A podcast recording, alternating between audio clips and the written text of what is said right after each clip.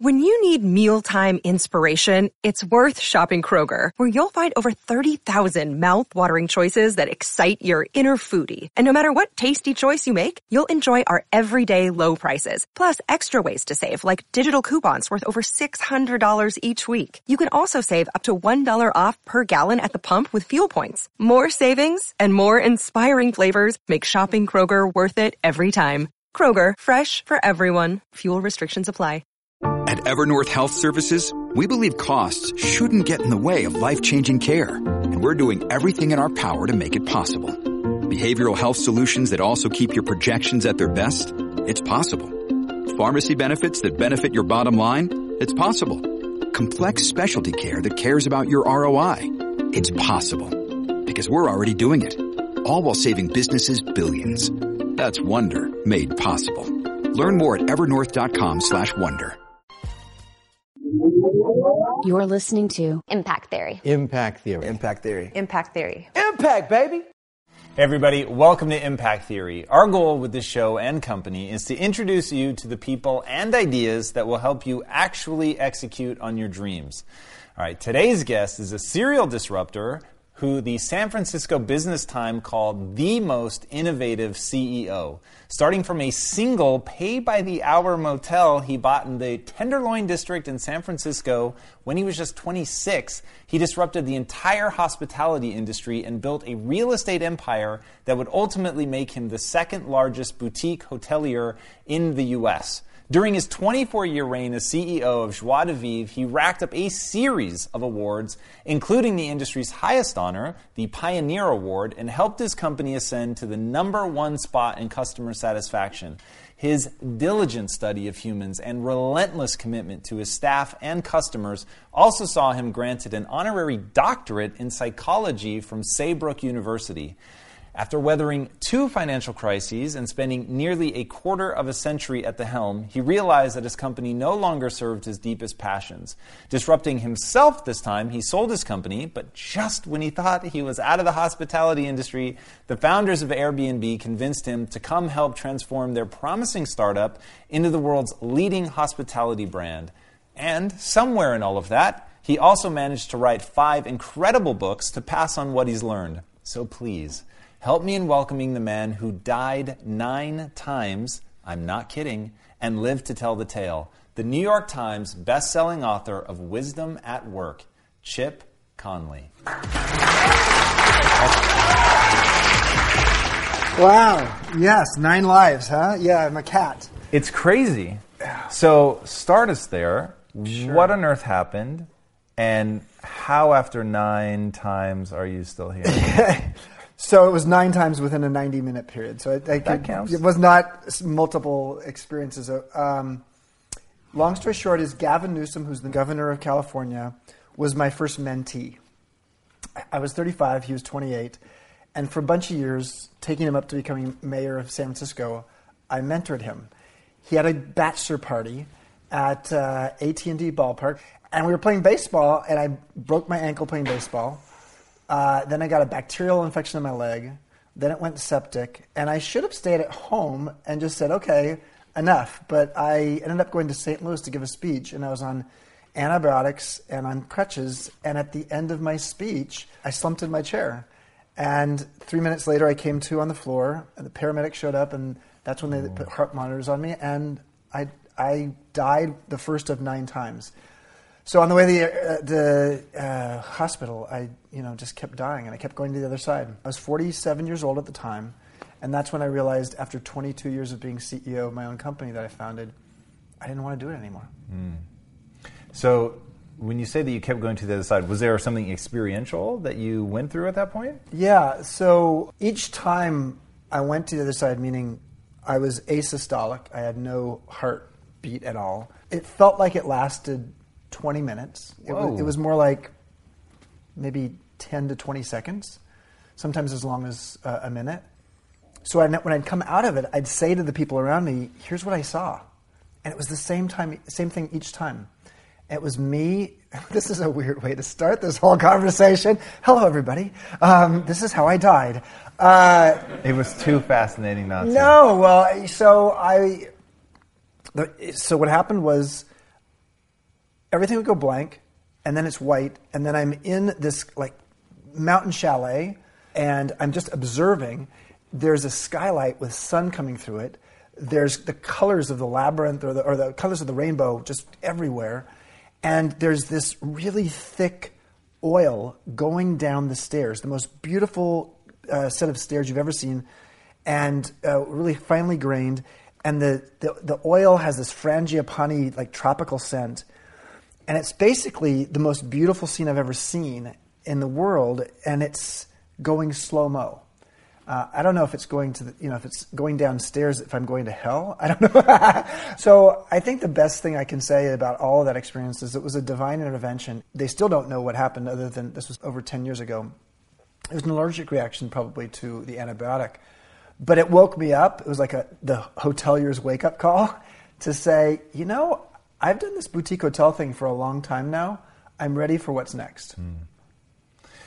That's really, really interesting. So now I want to, which I didn't intend to, but when you were talking, it really made me think. By the way, I like your shirt. Thank you. One especially for you. Free words of wisdom, yes. Talk to me about Burning Man. Sure. So what I didn't cover in your intro is you have another passion, which is festivals, sure. And you've put together a list of the 300 most extraordinary festivals around the world.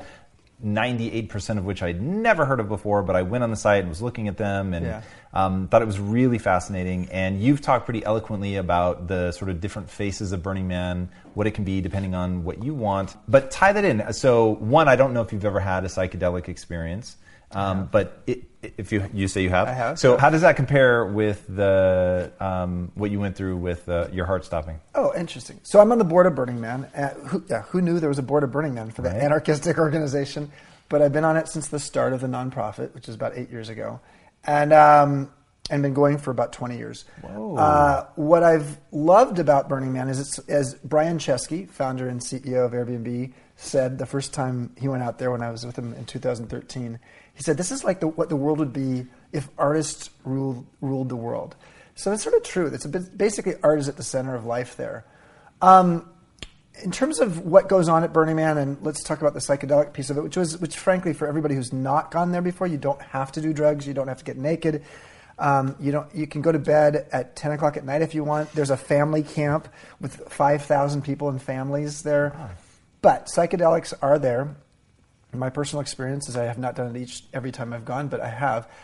I think the thing that's true about the psychedelic experience, as well as the experience of collective effervescence, which is a term that came from Emile Durkheim 110 years ago, studying festivals, mostly religious pilgrimages, is there's the sense of your sense of ego separation almost evaporating. And what comes in its place is this communal joy.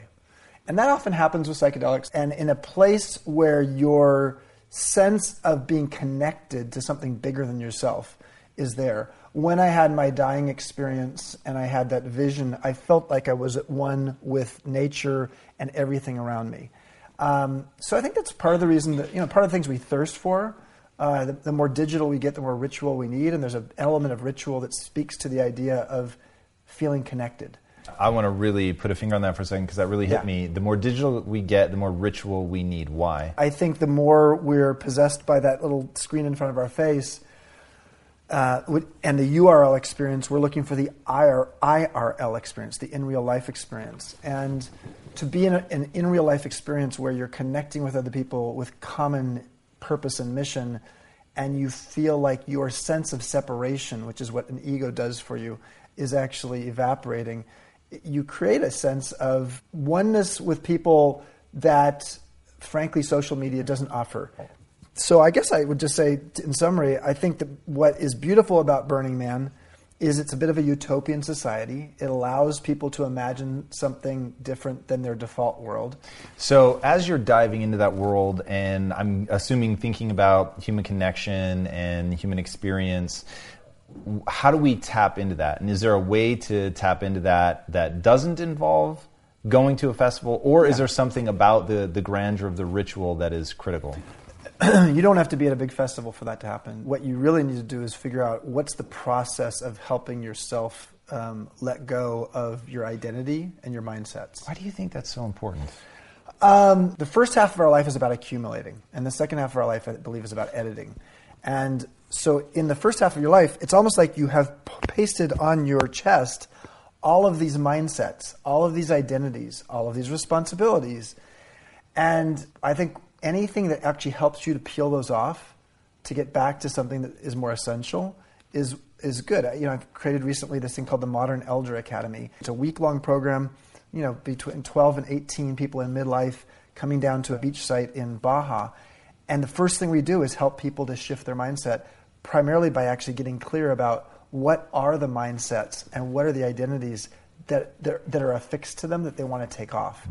And we do this purge on the beach where people basically let go of whatever it is that's not serving them anymore. But normal life is actually making the name tag stick a little bit harder. And so you have to sort of go to a place where you can have the comfort of letting go of those mindsets. And those ideas. Can you give me examples of things that people have wanted or needed to let go? I was just there. The kind of name tags people wore were everything from my best days are behind me. That's a mindset around aging. Mm. To I'm bad with money. To I'm never going to meet my potential soulmate. To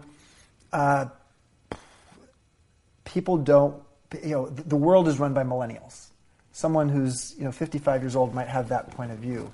And so the key is to sort of start to actually, as Carol Dweck teaches us, the growth mindset versus the fixed mindset. The number one thing that people have to do to understand their mindset is to first identify it, then imagine a different point of view for it, then own that new point of view for it, and then actually start talking from that new point of view. That is literally what we do during the course of our week together with this collection of people at the Academy. That's amazing. Talk to me about talking from that place. Well, when you actually give voice, sometimes like a mindset's like water to a fish. You know, you don't even know it exists. Mm-hmm. It's sort of just, it's ever present, so much so that you don't even see it. And so what we start with is a series of exercises that help people to get clearer on their mindset. By the end of the first day, have actually identified some of your mindsets, and you literally put a name tag on yourself. And then we go through a process where one at a time you start taking these things off, but you actually sort of say, what is it that you have to give up to actually move away from that mindset? Because sometimes the mindset served you at a different time in your life, or it serves you as giving you an excuse. And so it's not easy. Let's just be clear. This is not something you do while driving in traffic, and you know you do it in a safe crucible where other people are doing the same. Whoa, a safe crucible. Yeah. So what do you mean? There's something really intense about that moment? So let me take a step back on this. Is that okay? Yeah, of course. So the Modern Elder Academy. So let's think about life for a moment. Society has done a really good job historically of helping people through transitional times. You go through puberty, you have a bar mitzvah, bat mitzvah, a quinceañera. You go from adolescence to adulthood, you have a commencement ceremony because you're graduating from something. Mm. You're going to get married, you have a wedding. You have a baby, you have a baby shower. You die and you have a funeral. But between baby shower and funeral, nada, nothing there. Mm. And it's partly because longevity in the U.S., the average longevity in the year 1900 was 47. By the year 2000, it was 77.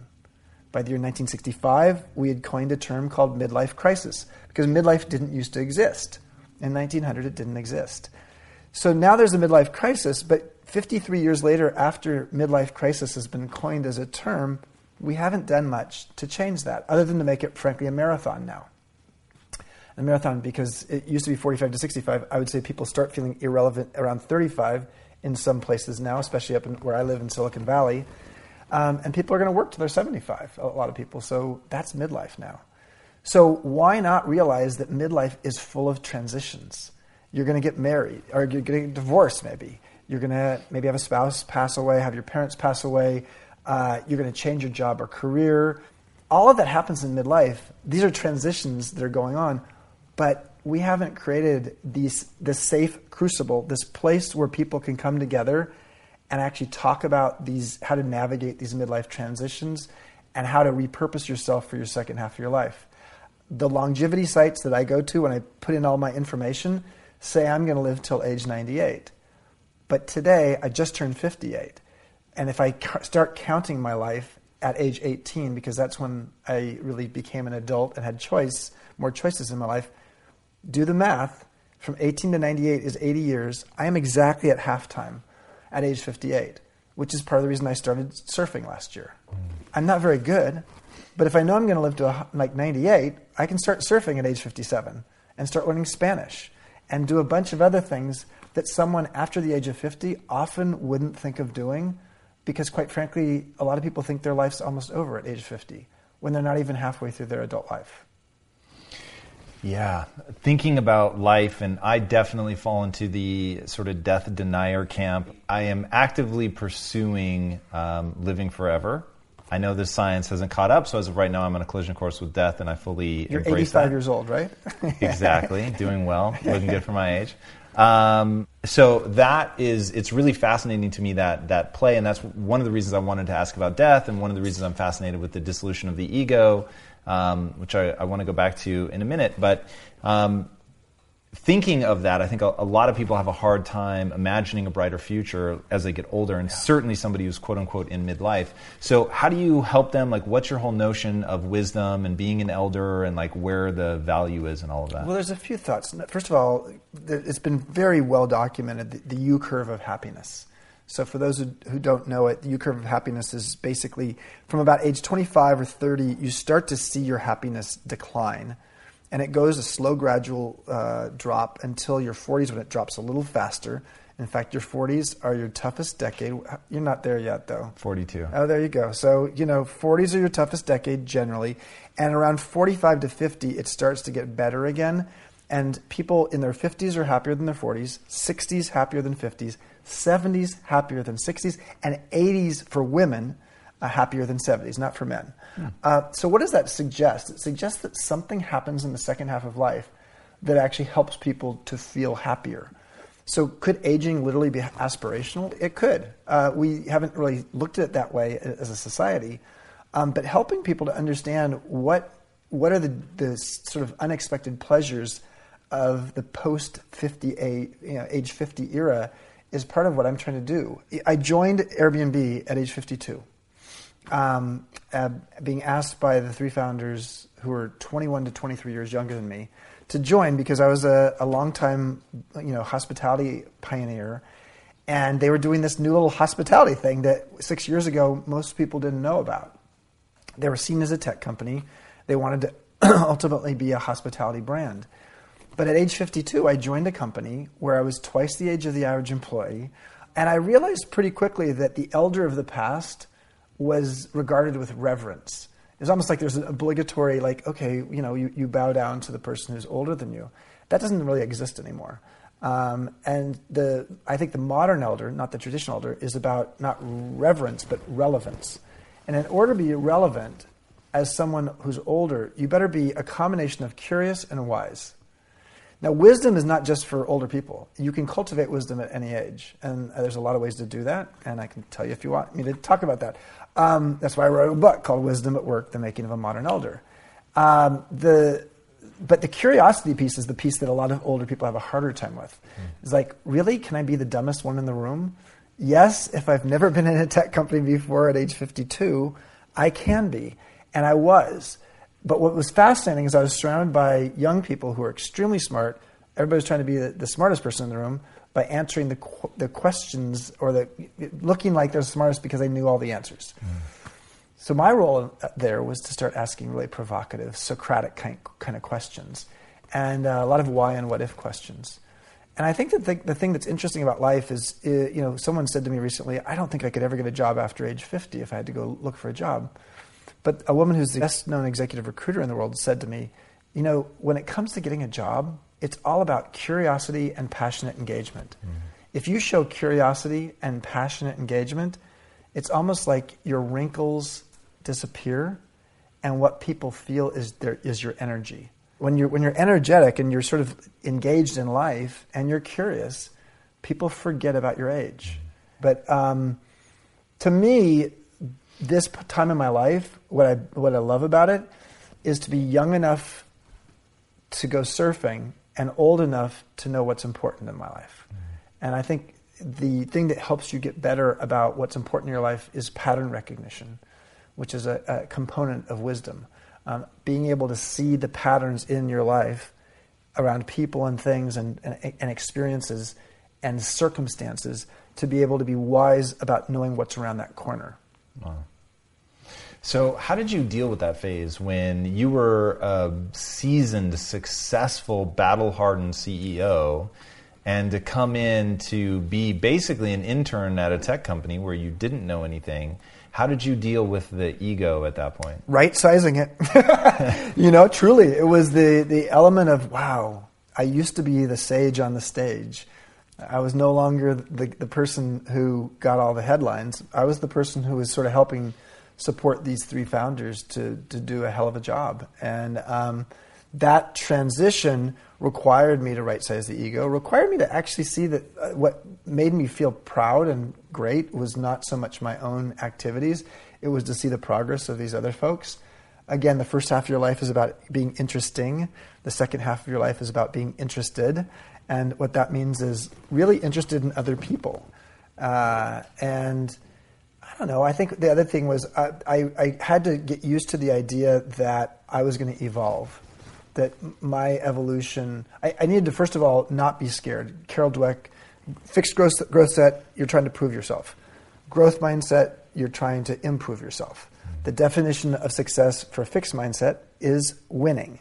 The definition of success for growth mindset is learning. I had to move from this place of trying to win, and my definition of success was Chip's wins, to being in a place of like, I think I'm learning. And I was. And if you can be learning in your mid-50s a bunch of things you didn't know before, you're living. And that curiosity becomes sort of an elixir for life. It's like a life-affirming spirit inside of you. You guys know I have a very strict diet that I stick to, except for very special occasions. And I do that so that I can bring my best every day to what I'm doing. And a big part of that strict diet is high-quality animal protein and my go-to source of trustworthy meats and seafoods with no added hormones or antibiotics ever is ButcherBox. ButcherBox is a premium meat subscription service that delivers 100% grass-fed beef, free-range organic chicken, pork raised crate-free, and wild-caught seafood, all directly to your door. I cannot recommend ButcherBox enough. When you eat ButcherBox, you are giving your body the best possible building blocks to work with so you can reach your full potential. You've got to take care of yourself at a cellular level if you want to hit your peak consistently. So ButcherBox is the key. Sign up at butcherbox.com/impact and get our special deal. ButcherBox is offering our listeners a free for a year offer plus an additional $20 off. And that means you can choose salmon, chicken breast, or steak tips free in every order for a year. Sign up today at butcherbox.com/impact and use code impact to choose your free for a year offer, plus get $20 off your first order. In today's highly unpredictable and rapidly changing world, the smartest move you can make from a financial standpoint is to actually understand how money works and how markets move. Because if you want to have any chance of investing your money wisely and growing your financial portfolio, you have to make a profit. And the only way that you're going to do that is either by setting and forgetting or actually understanding what's going on at a macro level. So whether you're a seasoned investor or someone looking for extra guidance, today's sponsor, Yahoo Finance, has got you covered with all the tools, data, and news that you need in one place to grow your knowledge base around what is happening in the world of finance and to make sure that you have the right goals and you're executing well. Yahoo Finance makes it easy to consolidate your accounts so you can effectively and efficiently manage your entire portfolio. Personally, I love how straightforward their platform is to use. It is very simple to get the information that I need, and Impact Theory's own chief financial officer is exactly the same, spending time helping me frame exactly what is going on from a global perspective so that I'm making the smartest decisions that I can. I definitely recommend that you check out Yahoo Finance for comprehensive financial news and analysis. Visit the incredible brand that so many great investors use at yahoofinance.com. It's the #1 financial destination, yahoofinance.com. Once again, guys, head there now, yahoofinance.com. In today's highly unpredictable and rapidly changing world, the smartest move you can make from a financial standpoint is to actually understand how money works and how markets move. Because if you want to have any chance of investing your money wisely and growing your financial portfolio, you have to make a profit. And the only way that you're going to do that is either by setting and forgetting or actually understanding what's going on at a macro level. So whether you're a seasoned investor or someone looking for extra guidance, today's sponsor, Yahoo Finance, has got you covered with all the tools, data, and news that you need in one place to grow your knowledge base around what is happening in the world of finance and to make sure that you have the right goals and you're executing well. Yahoo Finance makes it easy to consolidate your accounts so you can effectively and efficiently manage your entire portfolio. Personally, I love how straightforward their platform is to use. It is very simple to get the information that I need, and Impact Theory's own chief financial officer is exactly the same, spending time helping me frame exactly what is going on from a global perspective so that I'm making the smartest decisions that I can. I definitely recommend that you check out Yahoo Finance for comprehensive financial news and analysis. Visit the incredible brand that so many great investors use at yahoofinance.com. It's the #1 financial destination, yahoofinance.com. Once again, guys, head there now, yahoofinance.com. How do you get people to do, to foster their creativity, to push it? I'm sure people come up to you and ask, like, okay, if creativity is that core thing that's going to make my wrinkles disappear, how do I get more of it? So the curiosity is the elixir for creativity. Mm-hmm. So creativity and innovation is what we tend to focus on. But I think behind creativity and innovation is this idea of curiosity. And what's behind curiosity is a lack of fear to ask naive questions. You know, a 4-year-old doesn't like edit themselves when they say, "Why is the sky blue?" 4-year-olds ask a lot of questions, and they don't sort of think, "Am I going to sound dumb if I ask this question?" Well, as we get older, we start thinking we're going to sound dumb, and we create our lives such so we don't have the efficiency to be able to ask big questions, big why and what if questions. But some of my why and what if questions at Airbnb helped us to see blind spots that the company hadn't seen. So I think creativity and innovation are fueled by a curiosity and a willingness to be open to failing. Would you say that the sort of recipe for fueling your curiosity is lessening your ego, not being afraid to look stupid, and asking a whole lot of questions? Yeah. Let me also say that if you just ask questions that aren't very thoughtful and aren't opening things up, if you are in essence at the bat, you know, and basically striking out over and over again, that's probably not going to work either. So. I'd say doing some research and thoughts, you know, study appreciative inquiry. It's a method created by a guy named David Cooper Writer. And if you get really good at that. Appreciative inquiry is a real thing. Appreciative inquiry is a real thing. There's books written about it, and it's a way of asking questions.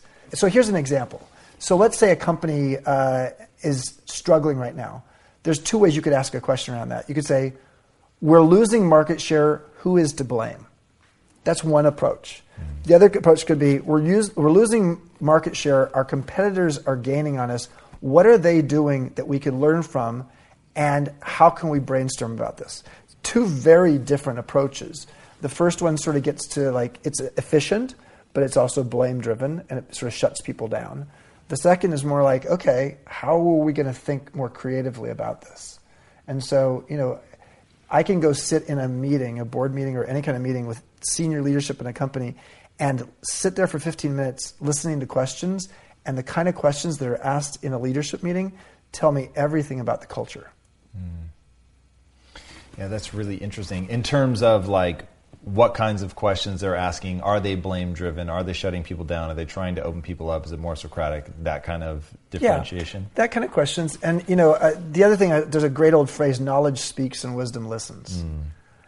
And what I like to look at in meetings is, are people truly listening to each other? Or are people speaking over each other with their knowledge? There's a reason that the owl is the most perceived wise animal of the forest, or bird of the forest.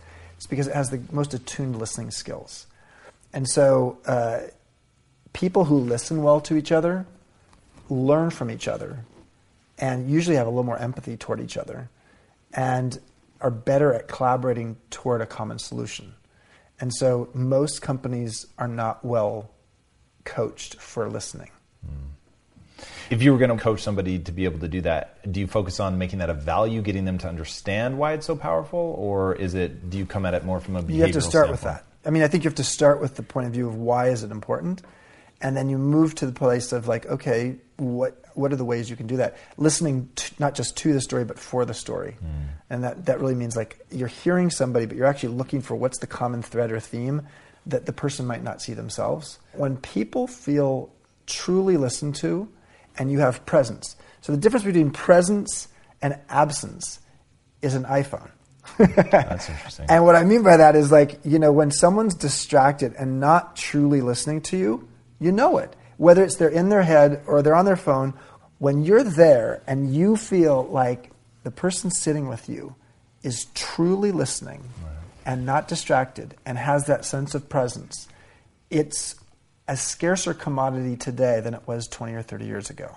And therefore, it's more and more valuable. I want to go back to what you were talking about with rituals. So this is something that... I think it's time to take you to Burning Man. Have you been to Burning Man? I haven't. You're the second person to ask me that in like 3 days. The other one being my wife. Wow, dude. I mean, does she want to go? Oh, she made it abundantly clear that either she was going with me or without me. Well, you know, for a few years, every 5 years I do a big birthday party somewhere in the world. My 50th birthday party was 8 years ago. Tim Ferriss was there with me. I know he's been on your show. So maybe we'll have maybe we'll go and have you hang out in First Camp, which is where the board hangs. Wow. Yeah, that'd be fun. I'm very interested. Yeah. The notion of rituals, and it's interesting because in my mind, I don't yet see what you see around Burning Man as a ritual. So I would love to understand that because I think this is super powerful. So I'm in my early 20s, I read a book called The Power of Myth by Joseph Campbell. He talks about how one of the reasons he thinks that there's such rampant divorce in the modern era is that not that there isn't a ritual around marriage, but that it's lost all of its oomph. There's nothing anymore that really resonates with people. Religion is weakening. And so he's like, yeah, that's going to be a problem until somebody solves that. So for my own wedding, I ended up going through a ritualistic scarification. I wanted to be a different person the day before than the day after. And like that was a big thing for me.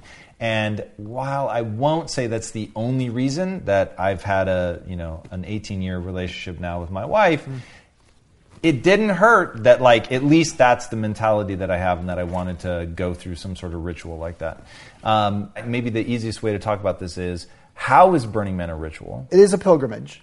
Let me just say, the word pilgrimage speaks to the idea of a group of people with common purpose going to a certain place at a certain time with a certain common intent. Burning Man has 10 principles that define the experience.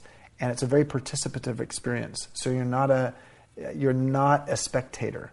And as such, it creates the environment where people are energized and engaged in creating their experience, as opposed to having someone create their experience for them. So the ritual part of that is, I think, part of the fact that there's certain things that happen every year, and the fact that it is hard. You know, the hero's journey. And the rites of passage has three components to it. There's the severance from the past. There's the threshold period where you're in a liminal space in between two things. And then there's the re-entrance into society in a new way. And that's what your wedding was. But that's what Burning Man is as well. And for many people, that's the idea that they actually take off their default world life, away for a week. In that period of week, it's not easy. I mean, there's sandstorms, windstorms, dust storms, not a lot of sleep, too much noise, hanging out with people you don't know. There's a vulnerability that is created. And then you come out of it, in a place where the default world looks very different to you. That, to me, is a ritual. And to me, that's, what's interesting about life is yes, we have responsibilities and yes, we have habits. But the fact is, if you choose to make some major changes in your life, you can do that starting now. And it's not easy to do it. And the question is, how do we create the space and the support to help you do that.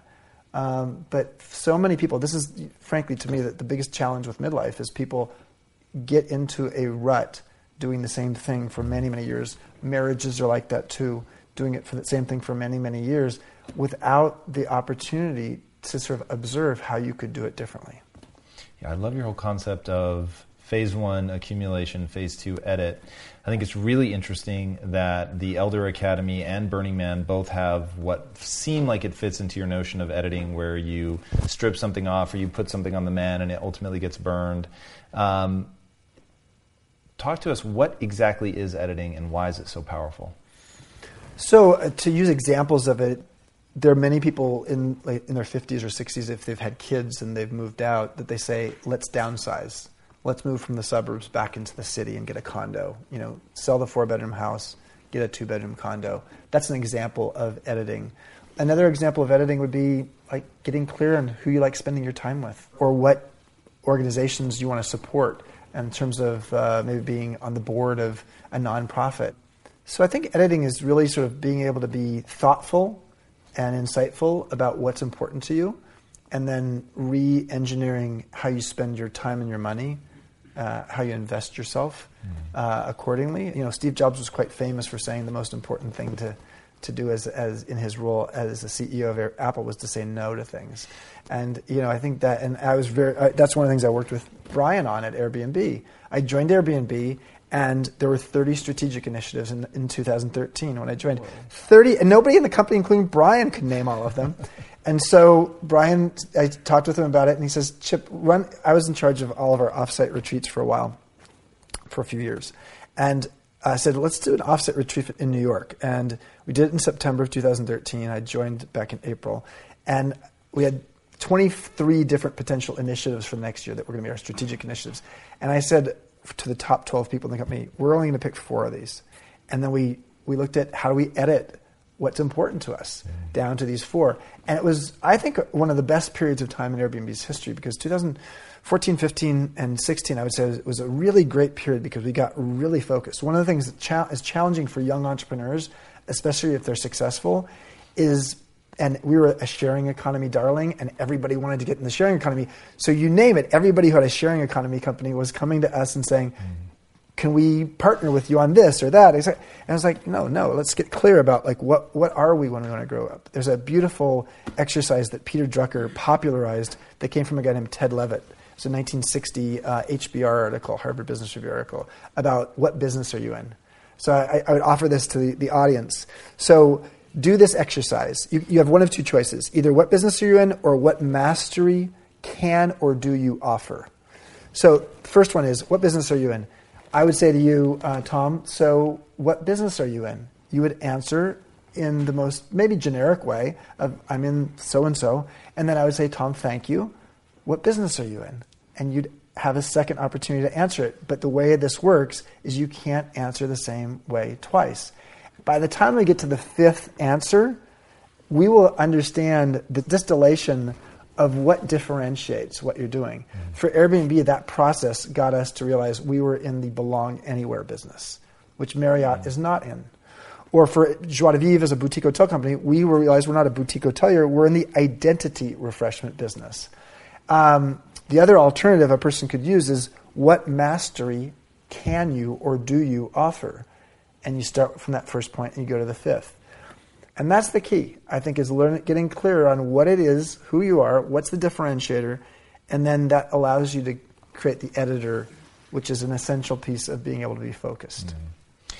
You said that you can learn a lot by the questions that people ask, certainly about the culture of a company. I think you can also learn a lot by who people quote, who they look up to. There's 3 people that two that you really lean on, and then a third one that made a surprising entrance twice in your book, and that's Maslow, Viktor Frankl, and Lao Tzu. So how did those 3 find their way into your world? What do they mean to you? What do you think people should take away from them? So Maslow, Abraham Maslow, created the hierarchy of needs theory, which is one of the best known psychology theories out there. What I love about Maslow is it's another organizing principle for actually imagining how you know, what's important, what's the sort of the fundamental priorities, but then at the end of the day, what's most valuable. Frankl, going back to my dying experience, I had Viktor Frankl's book, Man's Search for Meaning, in my backpack when I had my flatline experience. Oh. Because I had had a friend of mine commit suicide, a guy named Chip, same name as mine, same age as me, one of my closest friends, the person that I relied upon quite often for advice, committed suicide. So I was really struggling myself a little bit. And so when I had my flatlining experience, weirdly enough, when I finally started being a little bit more okay, I was in the hospital room that night, and I went in my bag, and there was Frankl's book. And Frankl's book is, for those who don't know it, is about a psychologist in a concentration camp who believed that meaning was sort of the fuel of life. And then he got to see whether his theory was correct based upon what happened in a concentration camp. And his whole family died, but he lived. And I wrote an equation, which led to a book I wrote called Emotional Equations. And the equation was despair equals suffering minus meaning. And so, and the way that equation works is that when you, if suffering is sort of a constant in life, if you're a Buddhist, it's the first noble truth of Buddhism, which is suffering is ever present. So if suffering is sort of a constant, you can always find it. Despair and meaning are inversely proportional. So long story short is, I was able to use Frankl as a means of understanding how to create meaning in my life. And that led me to, during a very difficult time, at the end of every week, every Friday afternoon, I would create my meaning list for the week. What did I learn this week? My company may go down in flames. We survived, and actually we tripled in size during a 5-year period then, which was amazing. But the truth was, I said, if nothing else, I want to actually see what I'm learning. So every Friday afternoon, I'd spend an hour by myself and make my list of what I'd learned that week, which was what helped me give me some sense of meaning. And the more I was giving myself meaning, the more the despair was coming down. And in terms of Lao Tzu, many of the things that he writes about really speak to wisdom and the editing function and the idea of what's most important in life. Anybody who's going to help me to understand how my mind and my heart and my soul work a little bit better is going to be fascinating to me. And then giving the space I think it's so essential to have the space to let it all sink in as well. So, Bill Gates is famous for going off, for a week and just with a bunch of books by himself, and just sort of having that time. I don't know if he's still doing it, but he did it for, a few decades. And I've done the same as a way to just sort of like reflect and take stock. Mm. So you mentioned the suicide of your friend. If I'm not mistaken, I read that like 6 people you knew 5, yeah, committed suicide. Yeah.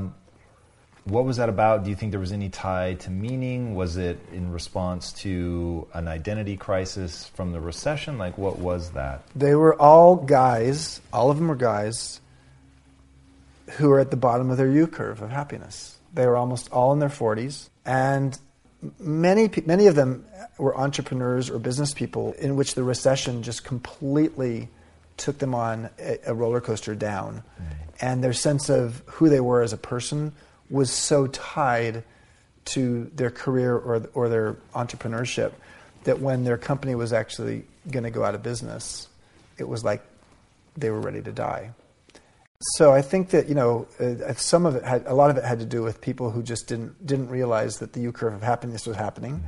And in some cases, it's a good evidence of just how attached we are to our identities, our work identities. But so much of it was like, God, just like realizing I don't care as much as I used to about what other people think. My definition of success is more clearly my own as opposed to my parents, my friends, whatever. I'm much better about editing the things I don't want to do in my life and having them out of my life. And I think I'm more and more clear on my legacy of what I want for the future. And I'm probably a little bit less ego invested. And so I think at some point in your life, you have to realize, there's a couple different modes you can be in. You can be in the attain mode or the attune mode. And I think they're both good. I've spent most of my life in the attain mode. I'm achieving, I'm attaining. There's certain things in life, like surfing. Surfing is not an attain sport. It's an attune sport. You attune yourself to that wave. Yoga is not an attain sport. It's an attune sport or exercise. Other things may be an attain sport. But the understanding of when do you live your life in the attain mode and then when do you live your life in the attune mode is, to me, one of the fascinating sort of Tai Chi of life experiences that helps you to understand when do you retreat versus when do you come forward. Mm. No, that makes all the sense in the world. I could literally talk to you all day. This is so fascinating to me. Hopefully we will get a chance to do something at Burning Man. That would be incredible. Yeah. Before I ask my last question, though, where can these guys find you online? ChipConley.com, Conley. And if you go there, you'll see a little bit of information on the book, Wisdom at Work, The Making of a Modern Elder, as well as the Modern Elder Academy, which is a social enterprise. So 50% of the people age 35 to 75 who come to the program are on scholarship. Because for me, it's my way to give back to people in midlife who sometimes don't feel like midlife has much hope attached to it. And then I write a lot of articles on LinkedIn, on my profile there too. And I'm on Facebook, Twitter, etc. Nice. All right. Final question. Yeah. What is the impact that you want to have on the world? I guess I'd love to make aging aspirational again. Good luck in the LA doing that, right? I mean, like, come on. So wouldn't it be interesting if people looked forward to elderhood? We look forward from childhood to adulthood, but we don't necessarily look forward to elderhood, partly because it sounds like elderly and it sounds like, you know, the decrepit period of your life. And yet, wouldn't it be fascinating if we started to value wisdom like we do genius? You know, young geniuses, especially technologically savvy geniuses, get a lot of attention in this society. Mm. Wise sages don't get as much. And my whole premise in terms of how I'd like to change the world is to realize these do not have to be either or. I mean, why not, you know, Brian and I, you know, from two generations apart, he's a millennial, I'm a boomer, could create a relationship that proved that across generations, we have a whole lot to teach each other and to bring to the table. So, yeah, I think that's what I'd like to prove. And I'd like to help people to realize maybe the next decade ahead of them is going to actually be better than the last one. Love that. Yeah. Awesome. Thank you. Chip, thank you so much, man. Yeah. That was really incredible. Yeah. All right, guys. What I hope that you got out of the interview is exactly how much wisdom somebody can accumulate over time, from having a near-death experience to having spent years pursuing rituals and festivals, and how much he learns from that. There was one year where, like, I don't know, 2/3 of the way through, he'd already done 30 festivals in that year and traveled to God only knows how many countries. It's pretty extraordinary when you feed that curiosity, when you put yourself in those situations, when you find those crucibles, when you're looking for the things that you can edit out of your life, when you're actively trying to shape yourself and not allowing yourself to look at the years that should be perceived as wisdom as the years of decrepitude. When you're making that your default position, truly extraordinary things happen. And seeing what's happened at Airbnb and seeing his ability to contribute there, to bring wisdom, to see himself as an intern, to say that the 50s are going to be my year of the most learning, whereas people think of that traditionally as their teens and 20s. But to completely flip that and to see what he's been able to build with his life is utterly extraordinary. And so looking at that book from that lens of what you can do, not only when you're an elder, but how you can take that wisdom now and apply it to your life now, to see that transformation is something that is ongoing and continual. And I think that the book delivers that in spades. I highly recommend that you guys check it out. I highly recommend that you follow him on social. I think literally he is dripping with wisdom, and there's so much that he has to offer every generation, and for us to all aspire to be that as we grow older, to use the wisdom that only comes with time on this earth in a way that is positive and uplifting, not only to ourselves but to others, is really a benchmark to behold for all of us. All right, so I highly encourage you guys to dive in. All right, if you haven't already, be sure to subscribe. And until next time, my friends, be legendary. Take care. Yeah. Sure. Thank you. Everybody, thank you so much for listening. And if this content is delivering value to you, please go to iTunes, go to Stitcher, rate and review us. That helps us build this community. And that is what we are all about right now, building this community as big as we can to help as many people as we can, deliver as much value as possible. And you guys rating and reviewing really helps with that. All right, guys, thank you again so much. And until next time, my friends, be legendary. Take care.